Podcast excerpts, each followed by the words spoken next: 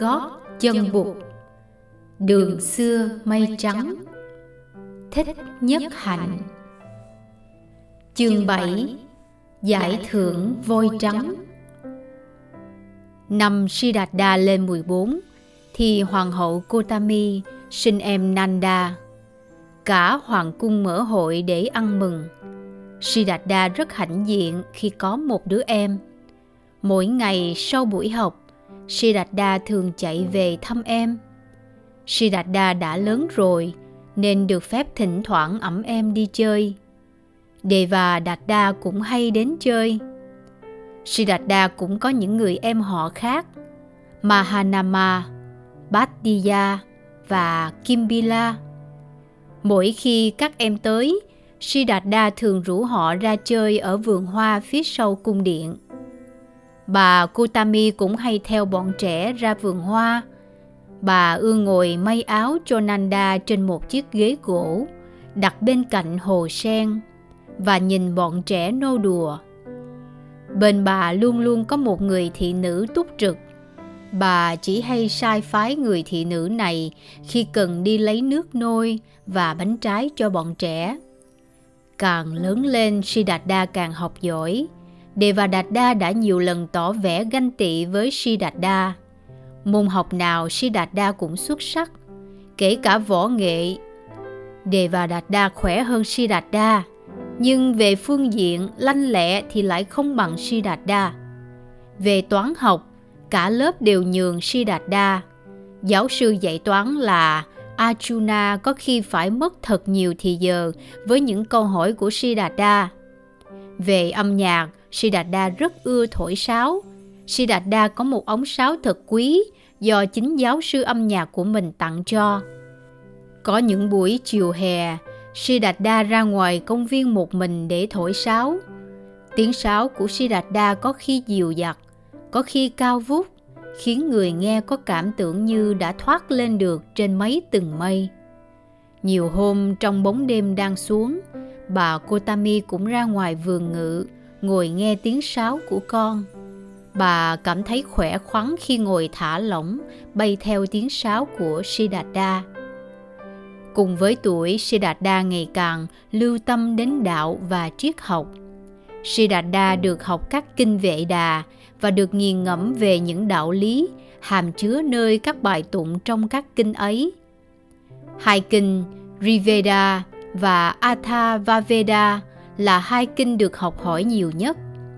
Từ thuở ấu thơ, Siddhartha đã được thấy các bà la môn hành lễ và đọc kinh. Bây giờ Siddhartha đích thực đi vào trong nội dung của các kinh. Địa vị của lời nói trong đạo bà la môn rất quan trọng. Lời kinh đi theo với nghi lễ là một sức mạnh lớn có thể ảnh hưởng tới và làm thay đổi được tình trạng của thế giới và của con người. Vị trí của tính tượng và sự vận chuyển của bốn mùa có liên hệ mật thiết tới sự cúng tế và tới lời kinh cầu đạo. Các thầy Bà La Môn là những người duy nhất có thể hiểu thấu được những lẽ huyền bí trong phạm thư và trong trời đất và có thể dùng lời kinh và nghi lễ để chỉnh lý lại được trật tự trong tự nhiên giới và nhân sự giới. Siddhartha được học rằng vũ trụ là một cái ta lớn gọi là Purusa, có khi gọi là Phạm Thiên, và các giai cấp của con người trong xã hội đều được xuất phát từ những phần khác nhau của thân thể vũ trụ ấy. Mỗi con người đều mang một cái ta, cùng xuất phát từ cái ta siêu việt ấy và cùng một tính chất với cái ta siêu việt ấy. Cái ta này là bản chất thường tại trong mỗi con người Siddhartha lại còn được học thật kỹ về các phạm thư Brahmana và các áo nghĩa thư. Các giáo sư bao giờ cũng muốn giảng giải các thánh thư theo truyền thống, nhưng Siddhartha và các bạn luôn luôn muốn đặt những câu hỏi buộc họ phải nhắc tới những tư tưởng đương thời, được xem như không trung thành mấy với truyền thống. Trong những ngày nghỉ học, Siddhartha thường rủ các bạn đi thăm các vị sa môn và các vị bà la môn nổi danh ở kinh đô để học hỏi. Nhờ xúc tiếp nhiều như thế nên Siddhartha sớm tin ra rằng hiện đang có những cuộc vận động tư tưởng chống lại uy quyền thống trị của truyền thống Bà La Môn. Cuộc vận động này không những có mặt trong giai cấp sát đế lợi, đang muốn vươn lên để nắm được cả quyền uy, tinh thần lâu nay đang nằm trong tay của giai cấp Bà La Môn, mà cũng có mặt ngay trong giới những người Bà La Môn nữa. Ngày xưa, từ khi được ăn cơm trên cỏ lần đầu với bọn trẻ dân giả, Siddhartha thường xin phép được đi chơi và nhân dịp đi thăm các thôn xóm ngoài thành. Trong những chuyến đi như thế, Siddhartha thường có ý ăn mặc giản dị, tiếp xúc với dân giả. Siddhartha học được rất nhiều cái mà trong trường không bao giờ Siddhartha được học. Đã đành, dân chúng thờ phụng ba vị thần của đạo Bà La Môn là Brahma, Vishnu và Shiva. Nhưng dân chúng cũng bị các thầy Bà La Môn lợi dụng và bóc lột quá mức trong tất cả các dịp quan, hôn, tang, tế, người dân đều phải chu cấp thực phẩm và tiền bạc và sức lao động của mình cho ông thầy cúng, dù nghèo khó đến mấy cũng thế. Một hôm, đi ngang qua một túp lều, Siddhartha nghe tiếng khóc kể thảm thiết. Chàng rủ Devadatta ghé vào thăm và được biết rằng người chủ gia đình vừa mới qua đời. Đây là một gia đình nghèo khổ. Mấy mẹ con trông thật lam lũ, quần áo tả tơi, nhà cửa siêu vẹo đổ nát. Hỏi ra thì người chủ gia đình chỉ vì muốn mời ông thầy bà La Môn trong làng tới cúng đất đai để có thể xây lại nhà bếp mà đã phải ở lại mấy ngày làm lao động tại nhà cho ông thầy. Ông bị bắt làm việc rất nặng nhọc, nào khuân đá, nào bữa củi, trong khi cơ thể ông đã suy nhược vì cảm cúm. Sau mấy ngày lao động, ông thầy bà La Môn bảo ông đi về trước và hẹn vài hôm sau sẽ đến cúng. Về tới nửa đường, người chủ gia đình nghèo khó đã bị trúng gió và chết bên lề đường.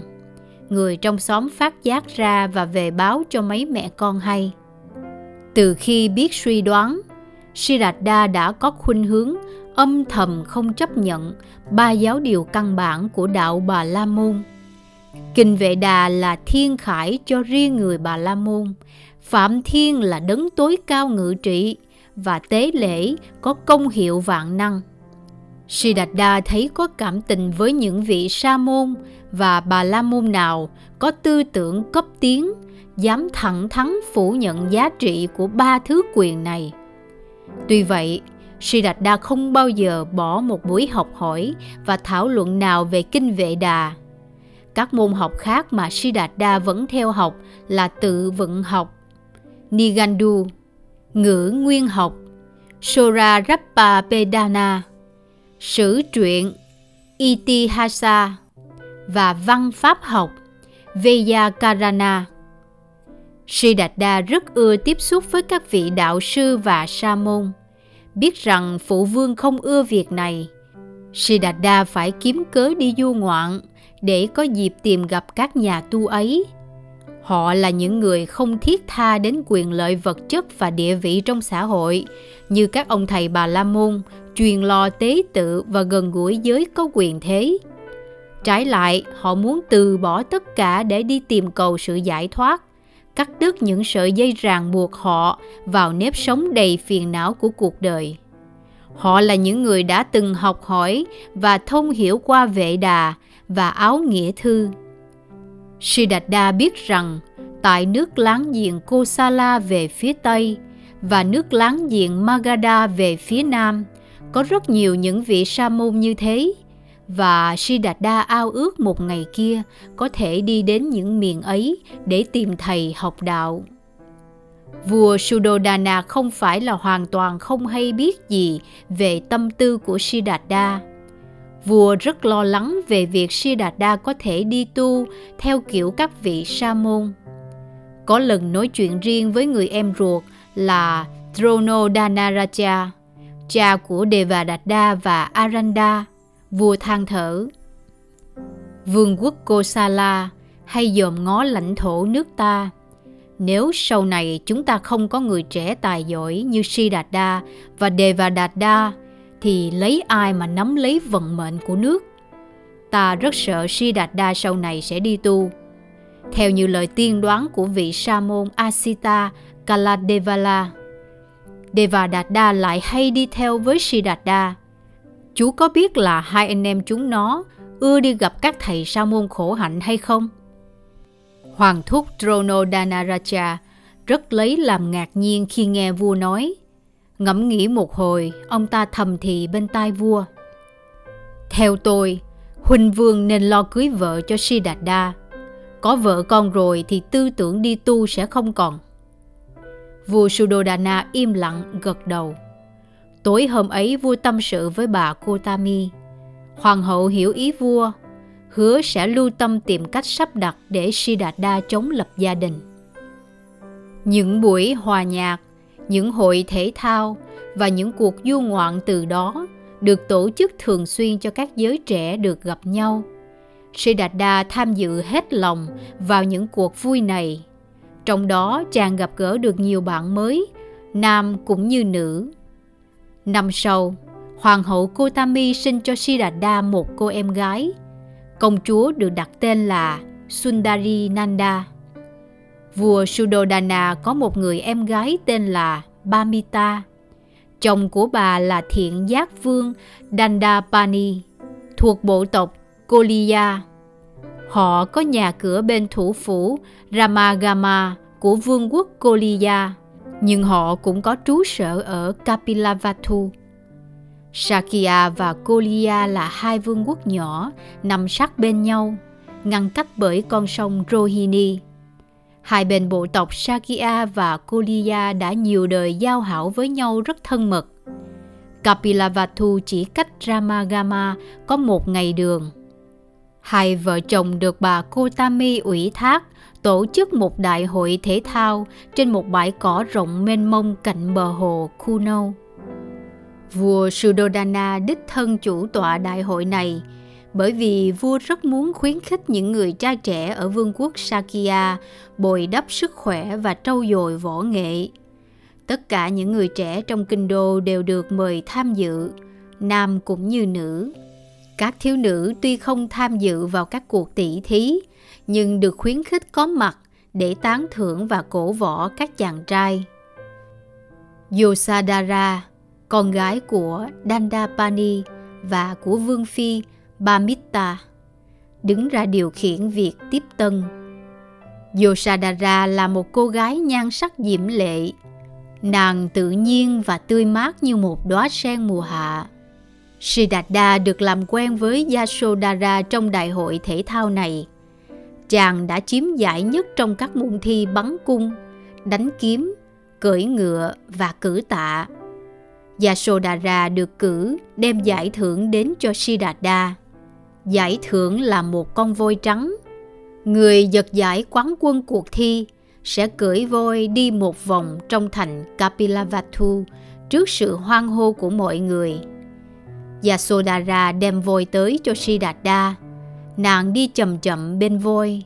Voi đi từng bước, có lễ nghi dưới sự điều khiển của một quảng tượng.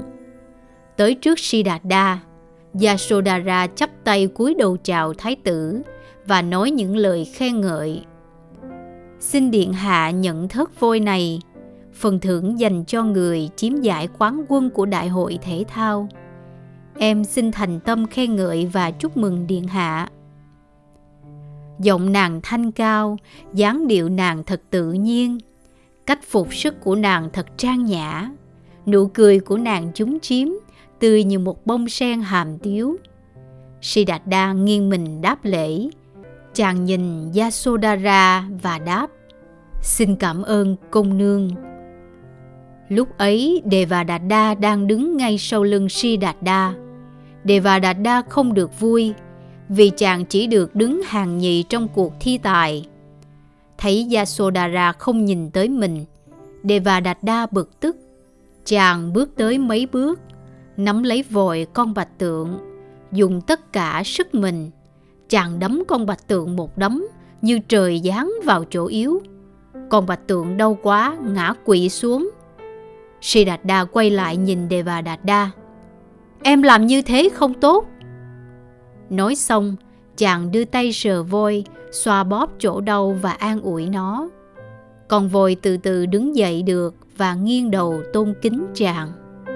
Quần chúng vỗ tay và hoan hô vang dậy. Siddhartha leo lên mình voi và đám rước bắt đầu diễn hành.